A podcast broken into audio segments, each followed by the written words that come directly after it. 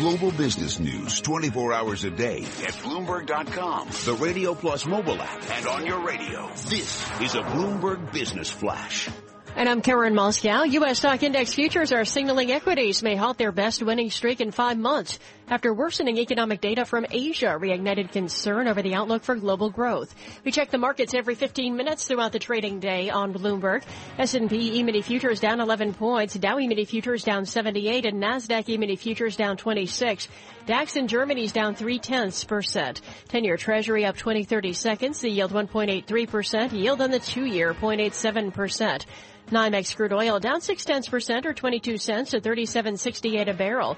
COMEX gold is up eight tenths percent or $10.30 to 1274.40 an ounce. The euro, $1.1039, the yen 112.89, and that's a Bloomberg Business Flash. Tom and Mike. Karen Moskow, thank you very much. We're talking with uh, Jack Bogle. He's, uh, of course, the founder, retired CEO of uh, the Vanguard Group, and uh, we're talking about uh, investing for for the average person out there. I, I wanted to ask you, uh, Jack, what uh, you think of the phenomenon of negative interest rates and how they hit the average person. I note that Nikkei, the Japanese newspaper, reporting that all 11 Japanese asset managers who are running money market funds are closing them because they can't make uh, make them uh, work with negative interest rates. the numbers just aren't there. Yeah. well, let me say this: this is a, a pretty much unprecedented. Uh, it's only right now in Japan, although it could spread a little further around the world. But Japan has always been notable for the very lowest interest rates, and uh, I think it's imponderable. Um, the, the typical saver in the U.S. and certainly including in the U.S. has really been badly hurt by this drop in interest rates.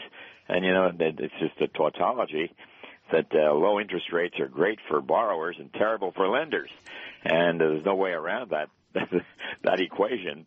And uh, so, they're, they, our our savers in the United States have been taken on the nose for you know pretty close to a decade now. So I don't look at it as a very good situation. But I think we're in a period of such low inflation that, that you can't, you, you aren't going to be able to look for much higher yields in the yeah. bond area for as far ahead as the eye can see, which I quickly add is not very far. Jack Bogle, my grandfather once showed me his bond blotter from another time and place, the 20s. And he showed me the day that he made a 3% coupon. And he said that was extraordinary. That if you could get 3%, Mike, and not 2.25 or two and an eighth. That was living large. Is that where we're heading to, Jack? Well, uh, we're, we're, we're, I'm not sure what instrument that is, uh, but the uh, corporate bond. Your Treasury is at 1.8 or 1.9 today, 1.9 percent. Uh, that's very low. But on the other hand, what you have to take into account is we're in a time of very low inflation, and the real yields on bonds and stocks are not all that bad, believe it or not, from a historical standpoint. Uh, you know, yes, in since 1950, uh, the average yield of a stock bond portfolio has been about four and a half percent nominal.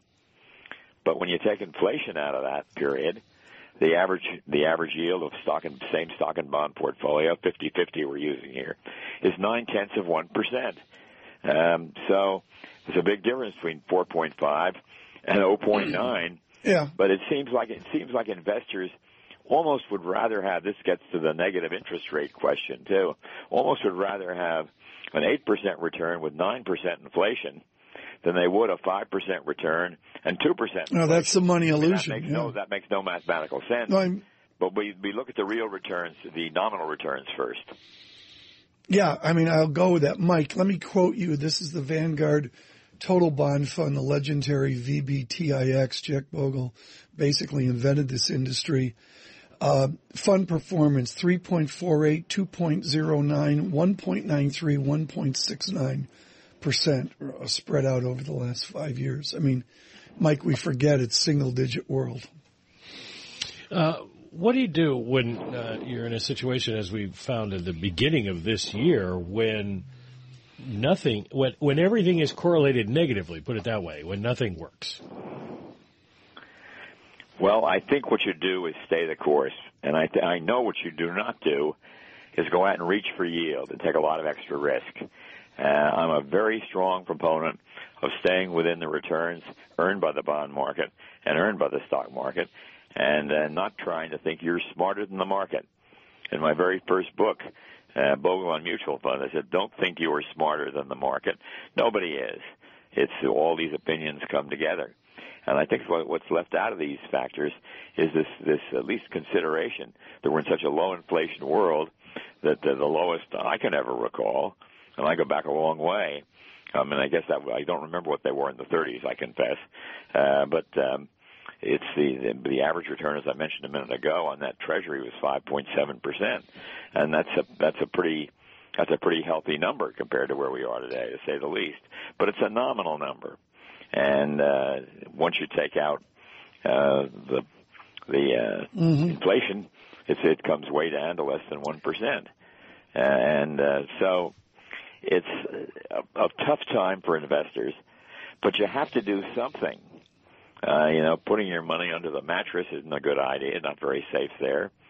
Putting in a bank savings deposit is going to be have even lower yields uh, about the same, maybe a little higher mm-hmm. than money market funds actually, because ban- banks aren't bound to, bound to to the uh, levels of the market return. But I think it comes down to st- stocks and bonds. Right. And if you don't, if you say I'm through with this, I'm going to put it all in cash. Who's going to tell you when right. to get back in? Uh, so you got to be right twice right to get out, yeah. and then right to get back in. That's a, that's a, that's a tall order. Jack, good to catch up. Jack Bogle with Vanguard, of course, and his good work over uh, many decades to uh, the investment uh, knowledge and the investment psychology of America. Uh, Mr. Bogle will uh, celebrate an 87th birthday, Mike, in May, which is oh, a very cool and beautiful thing. Yes. Yes. Uh, negative 12. Uh, we need to get, to get the markets open here in, in five and a half minutes. Negative 12 on futures. Dow futures negative 89. Um, I, I don't see much angst out there, folks. Mostly it's just a jumble to the market looking for guidance. Part of that guidance, of course, is um, Fed speakers uh, coming up as we get to March 16th. Uh, about ready to go into the quiet period, to say the least. The meetings for your calendar, March 16th, April 27th, out to June 15th before we get to the 4th of July. We can say that because it is gorgeous in New York this week. Michael McKee and Tom Keene, this is Bloomberg Surveillance.